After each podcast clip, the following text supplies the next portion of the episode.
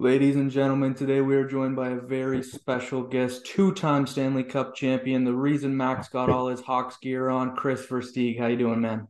I'm good. Thanks for having me on, guys. Absolutely. How you doing this winter? Keeping busy with kids hockey? Yeah, kids hockey's busier than pro hockey, so uh, I've been very busy. Yeah. How many? Uh, how many of your young ones are playing now? I got two boys, one who's six and one who's seven. So coaching both their teams. I've actually taken myself off the one bench for now um, because it, it is hard coaching your own kids. You're very critical of your kids. So I'm coaching the one right now, but still doing all the on ice development of both of them. So it's, you know, I'm on the ice probably seven to eight hours a week. Jeez, jeez. I know. Uh, I know you're in the Toronto area. That's when uh, the age starts to get a little bit busy for the kids there. How many nights a week are they practicing or playing?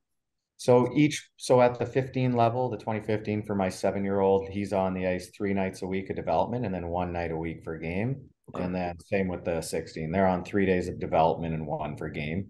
Uh, and if we don't do a game, we're usually four nights a week of development. So it's a lot, it's a lot more than what I was used to as a kid. Absolutely, absolutely. I'm uh, coaching just single A uh, U11 there, and like you said, it's it's nonstop. It's around the clock. But um, we've been uh, we've been checking out the Clever app. We'll talk about that in a little bit here. Project that you've been working on. Um, but as I said, Max all decked out in the Hawks gear. We want to touch on uh, your Stanley Cup. So I mean, let's dive right into it here, man. 2010, walk us through that year, that feeling you got to live out every Canadian kid's dream of hoisting the Stanley Cup. Yeah, 2010 was uh 20, 2009, 2010 was an interesting year. I thought everything we did from 2007 leading up to that year made that year even extra special. I think a lot of people actually forget about how good we were and how much excitement there was around that actual 08 09 season because when we lost to the Detroit Red Wings in the Western Conference Finals, no one thought we could make it there. We were generally underdog in the Vancouver and the Calgary series. We came out on top, and I thought we gave Detroit a good series. Went to uh, overtime, I think three of the five games. They were the better team. They 100% should have moved on to the finals, but that year really gave us a taste of what it was like and where we had to go in order to win. So all the year throughout 2009, we started to prep, you know, as we went on every game, you know, like let's let's start to build at the start of the year with our confidence. Let's start to find the structure we're going to play. Let's start to rely on each other and lean on each other to be better and push each other. And that's what that team did better than any other team I've ever played with is we pushed each other and we didn't care how your feelings were that day. If you if you weren't coming to work in the sense of, you know, if you were just messing around during practice or in a game, if you weren't executing a play, a guy would go up to you and say, "Hey, wake up, get it done," right? And that's the level of accountability we had and that's what made us so special is guys would walk up to anyone. Um, you know andrew ladd would walk up to patrick kane or jonathan toews and tell them to wake up right? It, it was just a special group of guys that you know loved each other and held each other insanely accountable. And um, as i went on in my career you've seen the level of accountability change just based on the new player and the new age of athlete. But that team had that and we built it throughout the year we had a we had a like first round series against Nashville where we could have faltered really easily. But again, we we stuck to it. We went shorthanded in game five, tied it up with a minute left or 50 seconds left, killed off a five minute penalty, and then Hossa comes out of the box to score, right? Like those are the type of moments that like I look back, that moment won us the Stanley Cup in the first round. And that's that's the type of level of accountability we had, right? Like Hossa took it on himself to score the goal after taking a dumb penalty. And it's just crazy that uh, that happened. But I think all the preparation throughout those two years made that all possible. Yeah. Yeah. Matt? Well, yeah. I, uh, obviously, the, the big goal obviously was Hossa to get you there, but obviously Kane's goal is going to be remembered for all time. Uh, yeah. Kind of obviously what were you thinking watching that play watching that whole thing develop and what was the feeling once he once they did find out it was in i guess and did you know right away well, so the the feeling I felt when the goal went in for the Stanley Cup is almost the same feeling I felt when Kane scored that goal shorthanded with a minute left against Nashville. You know, it's just it's a feeling you just can't replicate unless you're in that type of atmosphere, in an intense moment, in a game or something that means that much to you. Um, that is that unpredictable. And I mean, I may never have those moments again unless, you know, your kids or people that you know close to you give you that type of feeling again. So um, when I found out it was in, what was happening was we were looking at our bench to see if we were going to get the okay that it was in. So we did get that. Okay. We got the okay that it was in from the bench. We all started to celebrate. So that was like, oh my goodness, please be in because if it isn't, we're screwed. We got to go put our gloves back on and play. Kane was guaranteeing it was in, and obviously it was. I also looked down the ice and I saw the ref grab the puck. Hmm. 100% still to this day, I know the ref grabbed the puck. They say he he didn't. Some say he didn't, but there's a picture of him actually skating away with the puck in his hand. And I know 100% we saw him grab the puck out of the net. So that's when it was also like, oh, he just he picked it out of the padding, right? Sure, sure. Yeah, no, that was a wild moment. I really like what you said about the the respect and the accountability there uh, within the team and, and the group that you guys had over the years. But I mean, you must have had respect for the Flyers and I mean the Canucks too. Like those series, I think you guys had the Canucks back to back years. Those were absolute dogfights. The Flyers, I mean, they were stacked with Richards, Carter, Pronger, Briere. Like, what do you remember about those series and just how much of a grind they were? Well, they were war. Um, literally no way else to put it. If you had your your forearm exposed, you were going to lose your forearm from a slash from Pronger or Shane O'Brien or any of those guys on the on the Vancouver uh, side. Um, the games were combative. You were in everyone's face every shift. You couldn't skate by a bench, ours or theirs, without getting chirped. Uh, the energy was insane, whether it be just leaving our hotel in Vancouver and there being five, 600 fans outside our bus screaming at us, you know, trying to throw things at us. It was nuts, right? It was just like just getting on the bus, getting to the game was crazy.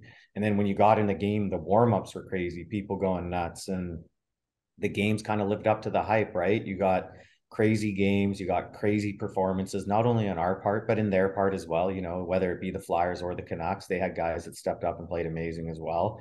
So I just thought the series really created a rivalry that carried obviously throughout the regular season. And then I wasn't a part of that 2011 series. And I'm pretty sure if we had our full team in 2011, they don't the Canucks don't win. Almost 100% sure, but um, we're not going to go there, Canuck fans.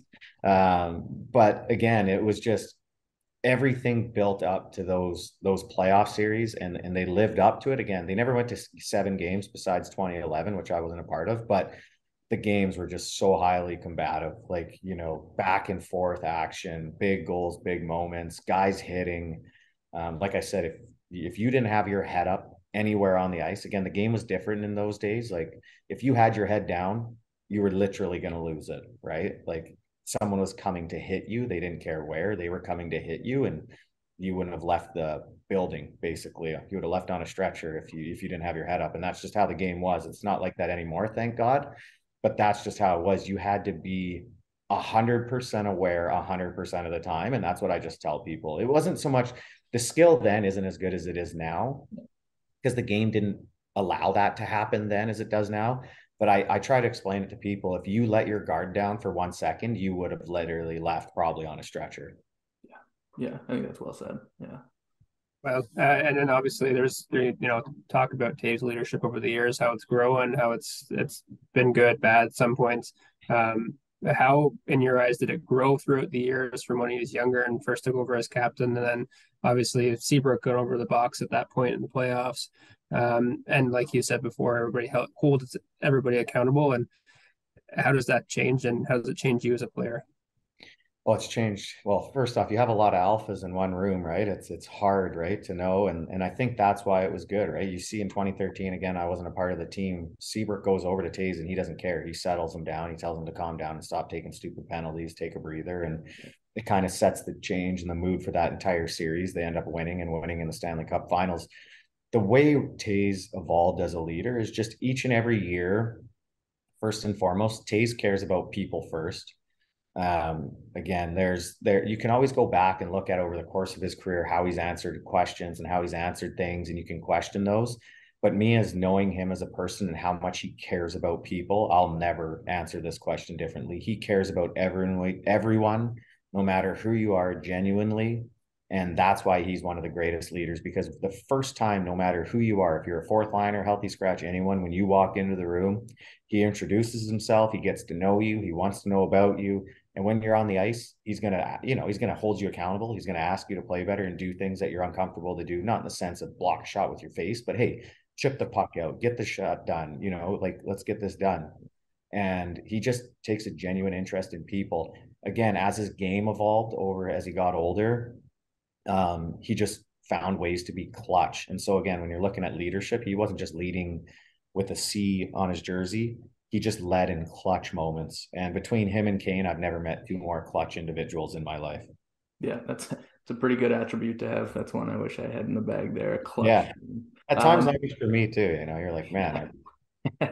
and you touched on it there that you weren't around for the 2011 season. You came over to uh, to my team instead of Max, the Leafs. There, were you surprised when you got shipped over there? Obviously, Ladd, Byfuglien, Sopel, a bunch of guys had to uh, kind of cap casualties there as the cap didn't go up. But um, what was that memory like getting traded over to Toronto?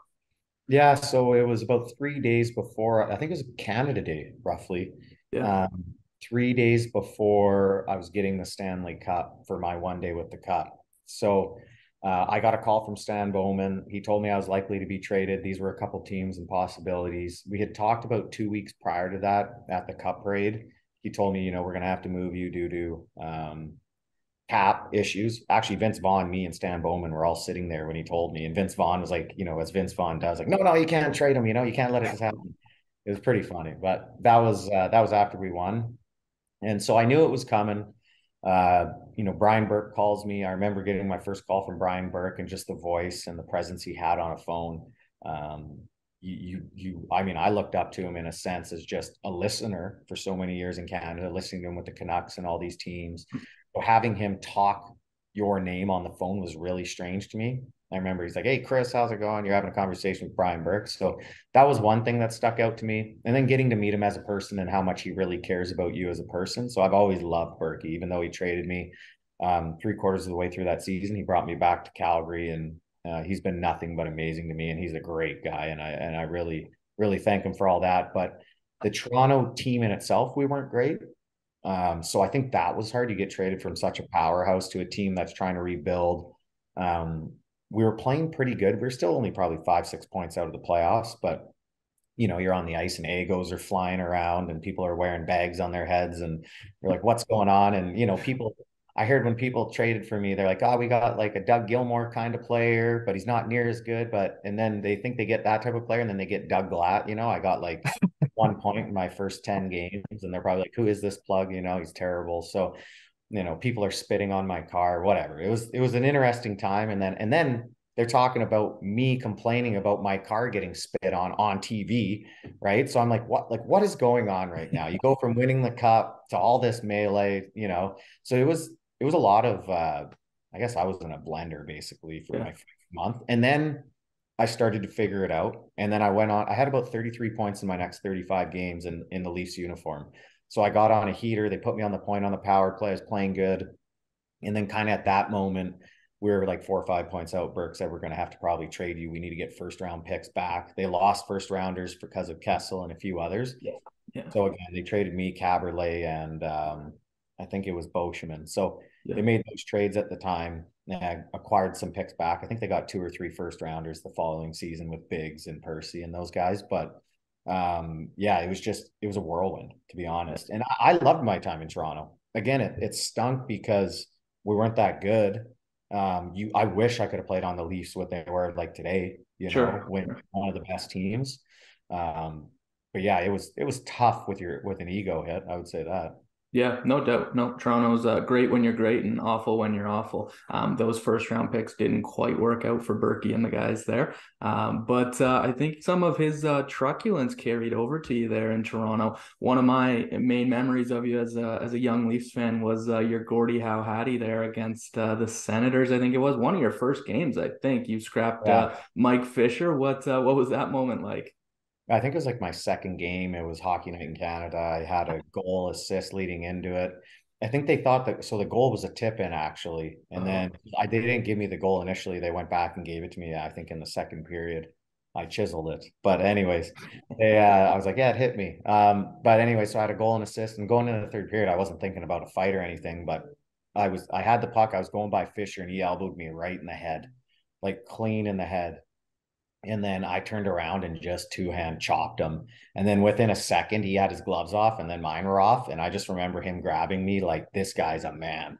he is he's like a dad playing with a son right now. You know, holding my hands together and and then I remember I threw one and I kind of popped his helmet off. I think he was kind of shocked that I caught him with one. And then I remember thinking, if he catches me with one, I'm gonna die. Like he's gonna gonna bury me here. So I swung another one, and then he just kind of grabbed me and put me together and threw a couple lefts. And then I can't remember if I fell down or the rest came in, but at my time, I wasn't like, oh, I'm gonna get a Gordie Howe. It was more just I got forearm shivered right in the head, and then I laid a chop, and then we were just going. Yeah, no, that's uh, that's exactly what I remember. Like you said, hockey night in Canada, so it gets talked about right through till next Saturday. New edition, Kris Versteeg's dropping the gloves already. Brian Burke hockey. Um, Mack, what do you got there? Yeah, I mean, you touched on it before you got traded to Philly later that season. Uh, obviously, you beat them in the finals a year earlier. Was there any weird conversations going in the room after that? With Philadelphia? Yeah. Yeah. So going to Philadelphia was strange. Um, you know, you play them in the Stanley Cup Finals the year before. You're you're battling them for six games. You can kind of feel a little bit. You know, you feel it in the room, like you know, you're in a room that was so close to winning the Stanley Cup, but you ended up winning and they didn't, right? So there's there's a little bit of for me, not for them. They were all amazing to me. The guys are amazing, the coaching staff, everything. It's just I felt like you know when I got there, it was just a little strange I also didn't get fully accustomed to the system. Like they they wanted me to play third line with Richards, and then some days I'd be on the power play, some days I wouldn't. You know, so again, me coming in personally, I think threw things a little off kilter. Uh, because there were guys like Ville Leino who were second power play unit guys. If I would go on the power play, he'd come off, and then I'm sure he'd be pissed off. I'm not going to quote him on that, but I'm sure it happened because I would be too. So when you're trading for guys that demand ice time and they they take up a hole, especially me at that point in my career, I'm sure some guys they, they get pissed off again. They're going to lose their ice time and and they're going to be challenged for it. So for me going in there, it was like, okay, you know, I'll play power play today. I don't play it tomorrow. I play my 12, 13 minutes. I was used to playing in the cup finals year before 18, 19, 20 minutes, right? Now I'm playing like 13 minutes, 14 minutes, not playing power play, not playing PK. I'm like, this is kind of it wasn't good, you know. And then the Philly fans get on you and they want to expect all these things. I'm like, I basically got a half a point a game playing 13 minutes a night, right? So, but they don't see that. They just see the first round pick go out the window, and then that's all they look at, and that's all they expect. So, it was a tough time in a couple ways for me. Just again, the ice time wasn't there, the opportunity, and then you felt bad because some guys worked hard all season, and maybe you were taking it away from them. So, it was a bit of a, a funny situation, but at the end of the year, Paul Holmgren um, asked me, I remember him asking me, was why, you know, why aren't you scoring more? I'm like, you got to put me on the power play to score, Paul. Like, yeah. I don't know. Like, what do you want me to do? You know, so two months later, I got called. Richards and Carter were just traded, and then they were trying to bring in Jagr. And the way the story goes is I was called that Jagr was between Florida and Philly and Philly and Florida uh, did a deal, obviously a second and a third for me, but Philly and Florida talked about not bidding up Jagr in order to uh, agree on a deal to move me out. So the same cap space, Jagr signed for three million or something like that, and I was three million. So they moved me out to fill that Jagr cap space. So that's kind of way it went. Florida and them were kind of like bidding between each other for Jagr. Philly wanted him more, but they had to move me out. So that's what happened. I got moved out. Jagr got moved in. I went to Florida. Interesting. Interesting. Yeah, I was going to ask about that. Mack? Yeah. And obviously later that year in Philly, you guys lost to the Bruins in the second round. It was kind of a grind that series as well. Was it, did it remind you any of those Vancouver series back in the, back in the Chicago days? It was tough. Yeah, it was a tough, hard fought, short series. They dominated us. You know, we didn't have Pronger in the series. Um, I think Carl might have been hurt a bit too. Our goaltending wasn't great. Um, and we just we we were all sorts out of kilter. Like we weren't on like we weren't on it at all. I didn't think. Um, and the Bruins, you know, they lost the year before in that weird series to the Flyers that let the Flyers go to the Cup. So they just had extra juice. They had way more extra juice. They had all their guys healthy, and they were a well-oiled machine. I I don't think we were beating them. If we had Pronger and our goaltending was settled and you know everyone was healthy and going, we could we could give them a good series. But at that time, the Bruins were just too well oiled of a machine, and we weren't we weren't firing on all cylinders at all. Sure. Sure. And you touched on Florida there. I mean, when you look back at the roster from that year in Florida now, like it's uh it's a funny group of guys because you got some younger ones, you got some older veterans, some uh, all-time guys like Jovanovski there. What uh what was the room like in Florida? How different was that situation from the others? Yeah, Florida was great. I remember it was right before the playoffs. Kelly Chase called us all a bunch of bums. You know, he's like, "How did these bunch of bums make the playoffs?" And you know, uh, New Jersey's going to sweep them because we ended up winning the the South West. What yeah. was it? Southwest Division. Like we won the pennant that year. Yeah. No one even had us making the playoffs. So we go from you know a bunch of guys just thrown together on a team to winning the pennant to going to double overtime game seven against New Jersey, who went to the Cup Finals that wow. year. You know, so it was a it was a fun year for me in the sense of I was going great. I had about 48 points in 46 games. I remember going wide on Gorges and he hit me. And when I was on my knees, he hit me again. And my right leg moved in and I felt something go wrong in my hip. So I got it x rayed and they found out that my hip had torn.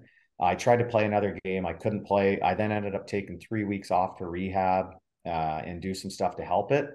Uh, it didn't really end up helping. I played the last, you know, 20 or 30 games. I think I ended up playing like 70 games that year and uh, just wasn't the same. But before playoffs, obviously, um, you know, you get some help to make it feel a little bit better. And then uh, I played pretty good in the playoffs, but after that, I had to get surgery.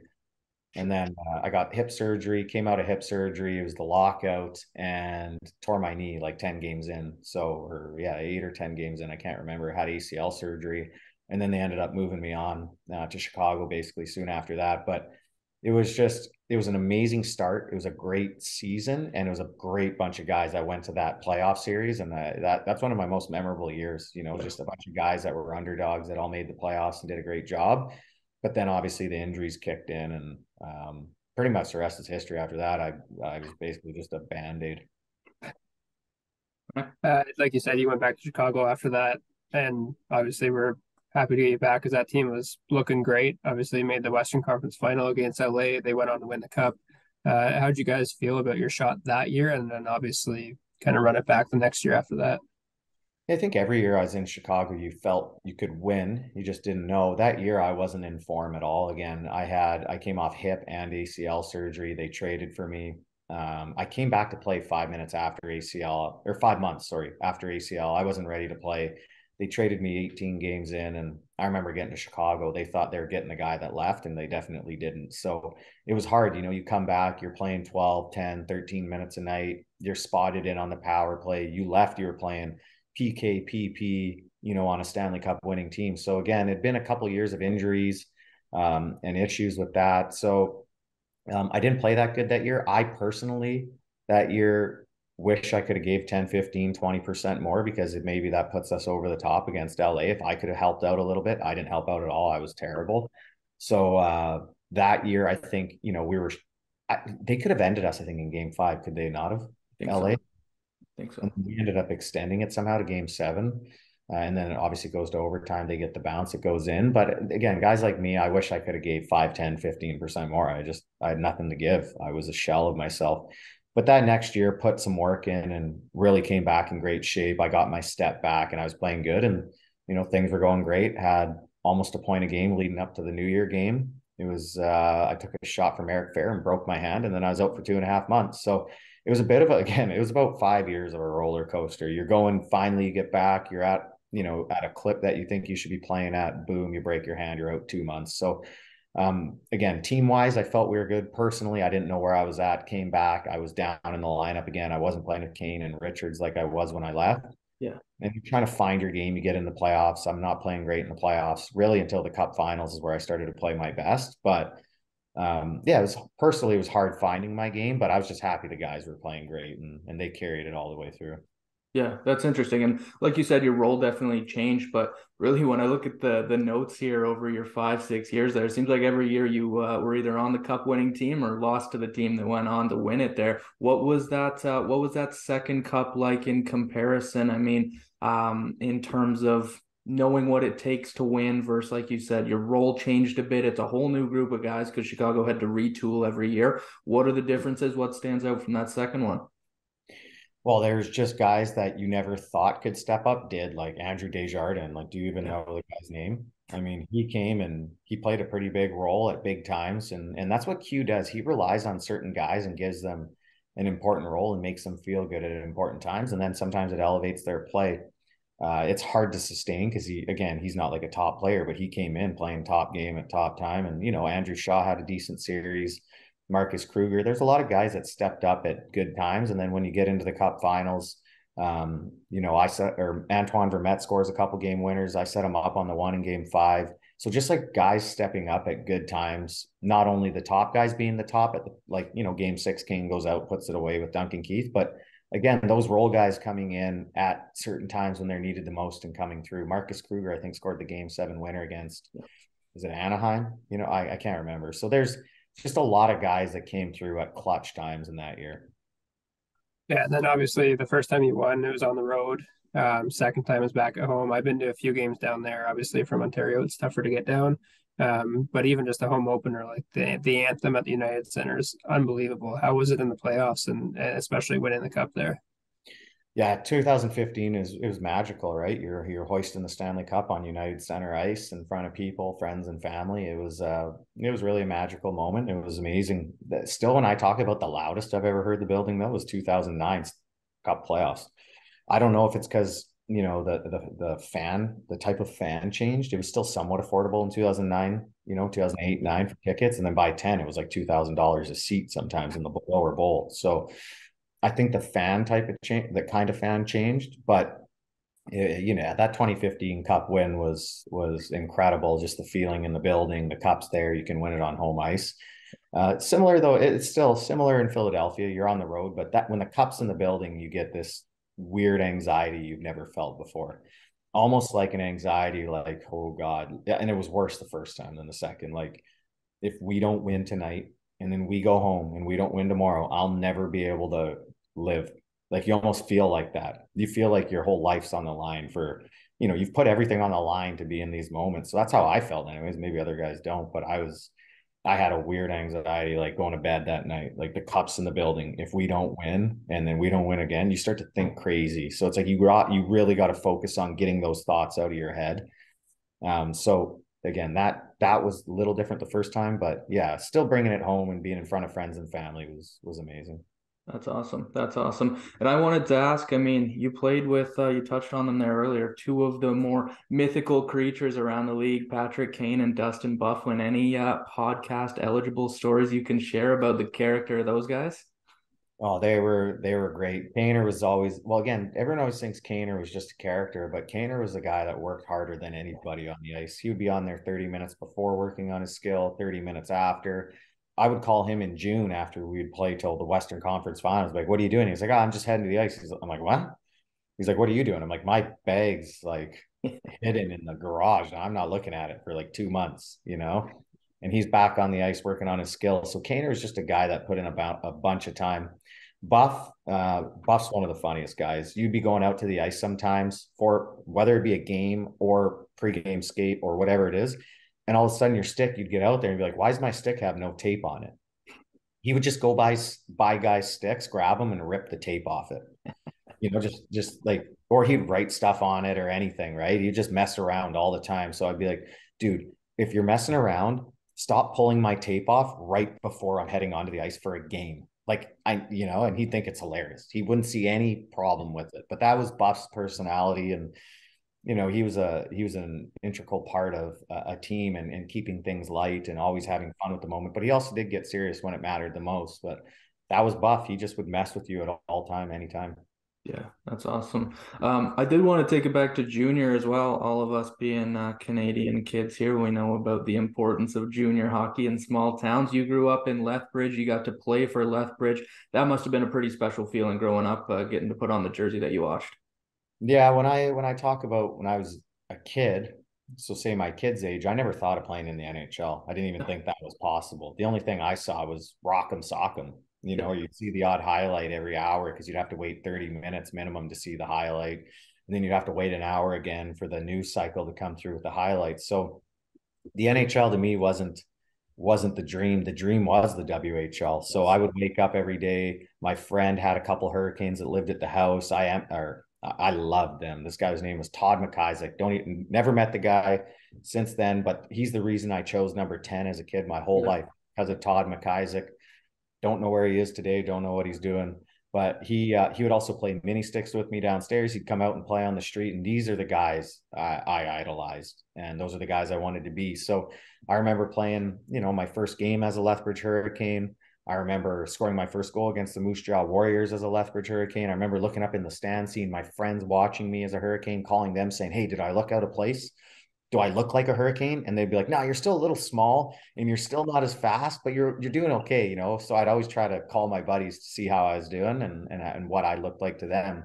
But that to me was was making it, you know. And the NHL was just far away land. Yeah, definitely, definitely, Mac.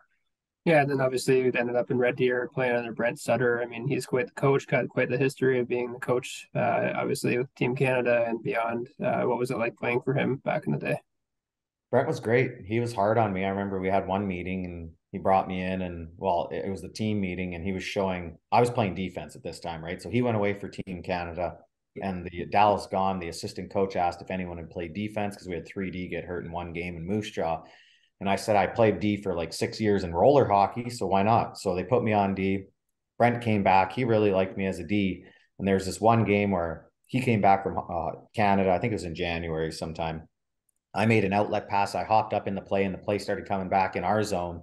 And this is in the VHS, right? So he puts the VHS and shows me, and he goes, "Tell me when you come back into the screen, right?" So the play goes back in and it takes like 10 seconds for me to get back in the screen, right? And he's like, You're a defenseman.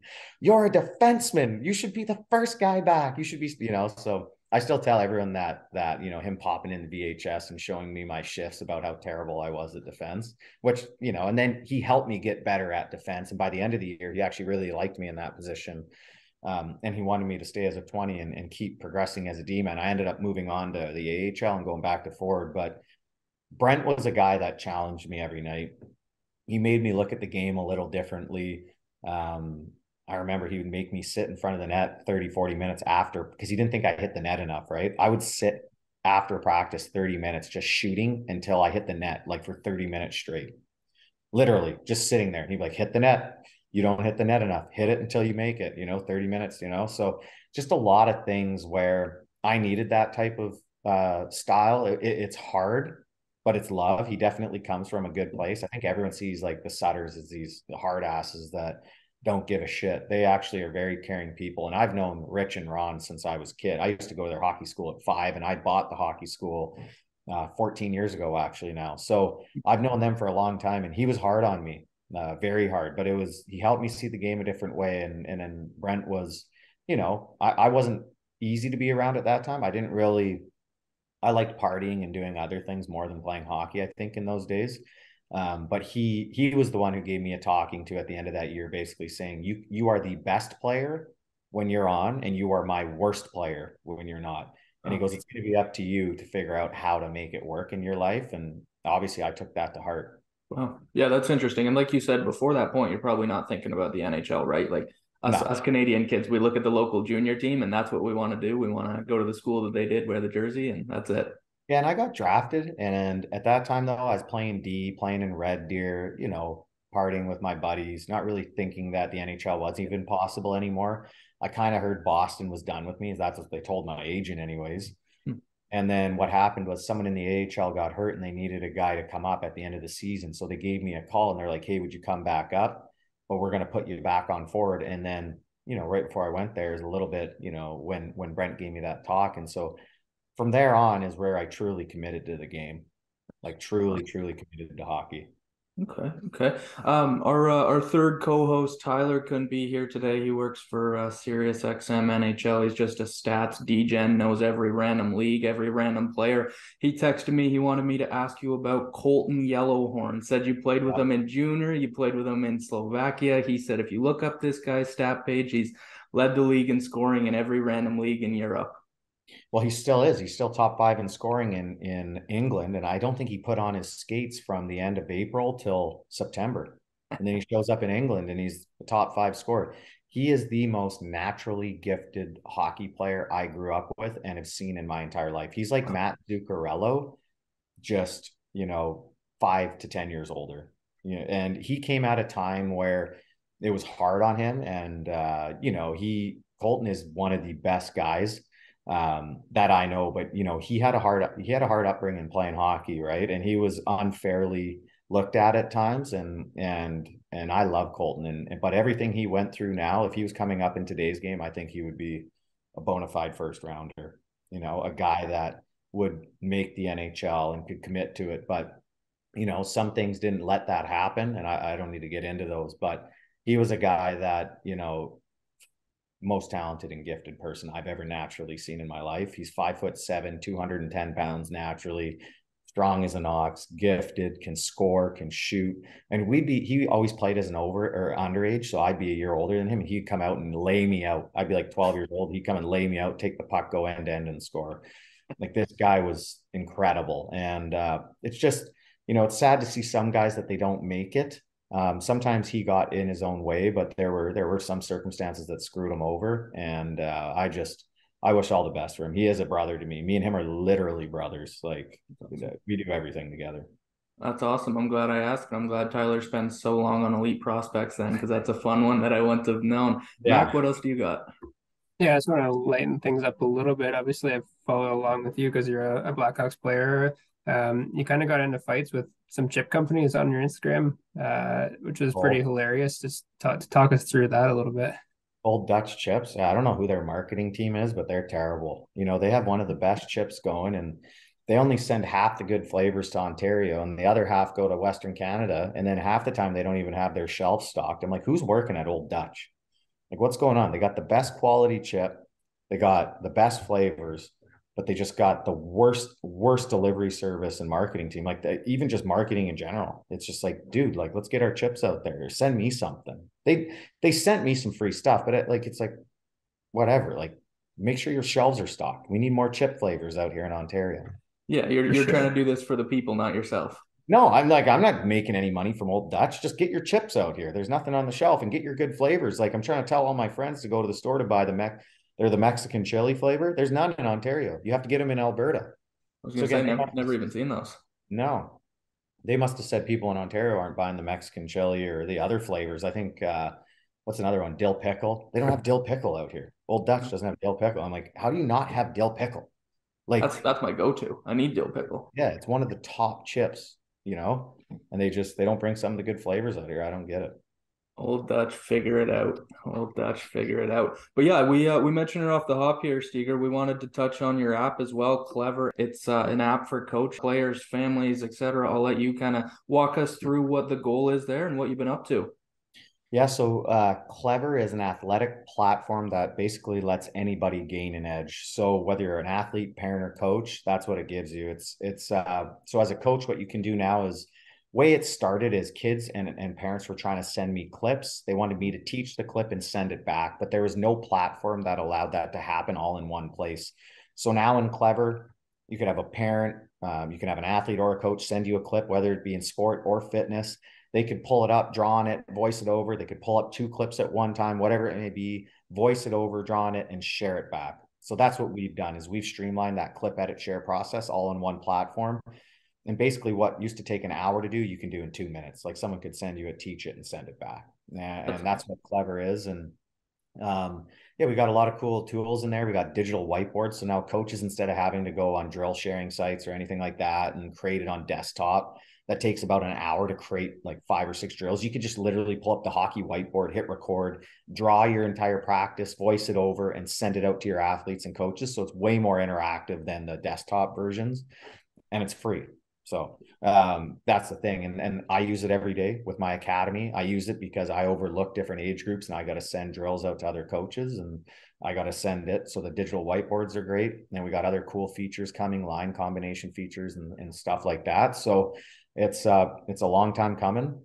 Uh startup life is different trying to raise capital in order to fund the project and make sure that everyone can get it and and get it to the place where we need it to be and, and it's coming and it's been uh, it's been an incredible experience but basically it all started with a problem and and that's us streamlining video sharing Yeah, that's awesome. And like I said, I've used Clever a little bit with my uh, team there as well. I think the biggest thing for me, it's it's intuitive, it's user friendly, it's easy to do. Right, like you said, there's yeah. not six different programs on your computer. You don't have to sit down for an hour or two. And the biggest thing with kids these days is they're such visual learners that being able to show them exactly what they're doing. It doesn't matter if it's single A, triple A, five years old, fifteen years old. And I think the other thing um, that I, I've seen you touch on before is it's not just hockey; it's every sport, right? Everything. It's everything. We have nine, well, it was eight before, nine different sports on the platform. We have fitness on the platform because, you know, there might be a trainer in Toronto and they have a guy in Miami or a girl in Miami and they need to know how to do the squat properly. They could take the clip, send it to the trainer in Toronto. They could teach it and send it back, right? It's literally for everything. And we've seen it used for construction, whale watching, a lot of different things like our camera function and feature. It's actually pretty funny. Um, when you create a product and you see it used across different um, pieces. So I, I mean, I could see clever used for many things and, and, and a lot of things. But like you said, kids are visual learners, and how you know they would rather take information through their phone now than you face to face. So with my kids, when we're doing teaching, a lot of things now is I'll take a clip of an issue on the ice.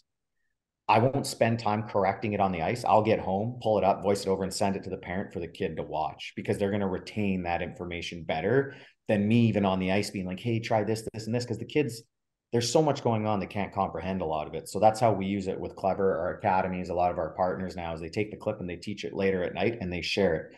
They used to be scared to do that because that process took so long, but now they could just literally pull it up, draw on it, voice it over, and send it off. Right. So um, it it literally helps get the information into the kids faster so they can retain it better. That's awesome. Yeah. Well, check it out, guys. Clever free app on the App Store. Super beneficial. Like I said, been using it with my kids for a bit here. Um, that does lead me into another question, not to get too far off track, but did you play multiple sports growing up or just hockey? Yeah. So, so actually, I started a league now. It's the Clever Super League, and uh, that's for tier one, tier two, U7, U8, U9. Uh, it, it is it is coming out in 23 24 and the clever young kings is my academy. And at the academy and we will at the league as well stress multi-sport. Um, whether it be in season multi-sport like my son plays at a soccer academy and plays hockey at the same time. Obviously it's lighter in the winter with soccer and, and heavier in the summer with soccer but with the academy we stress multi-sport right you got to do soccer if you can't do soccer you got to do baseball you got to do lacrosse something to do that gives you different skills, techniques, teammates, coaching, whatever it may be. And again, uh, the same thing with the Clever Super League. We'll be stressing uh, multi-sport. That's awesome. That's great to hear. I think that's honestly the the hill that I always like to die on with athletes and especially like I said, kids that I'm coaching, play multiple sports and they're all in the app there. You can check it out. But yeah, I mean, I, am a nobody when it comes to playing, but I got my hand eye from baseball. You get your vision from soccer. You get different things from different sports, right? And you piece it all together, yeah. and that's how you make the best athletes overall, right? hundred percent. And you know, the game has changed. There is more specializing at a young age because kids are on the ice a lot more, a lot younger. Um, but I look back, you know, I would, everyone's like, oh, who's your skills coach or skating coach? I'm like, well, you know, in today's game, I probably would have a skating coach. I never had a skating coach. I never had a skills coach. My dad's like, go outside, take this tennis ball and work as hard as you can. Figure out, get creative and come with, up with things. And that's what I did. I'd be out on the street for three, four, five hours a day stick handling a tennis ball, picking it up, thinking of new moves, thinking, mastering new moves, going through like, okay, this is a deke I want to do. Let's work on it like 50 times until I get it right, just with the tennis ball. Yep. Oh, and and an orange ball or whatever it may be.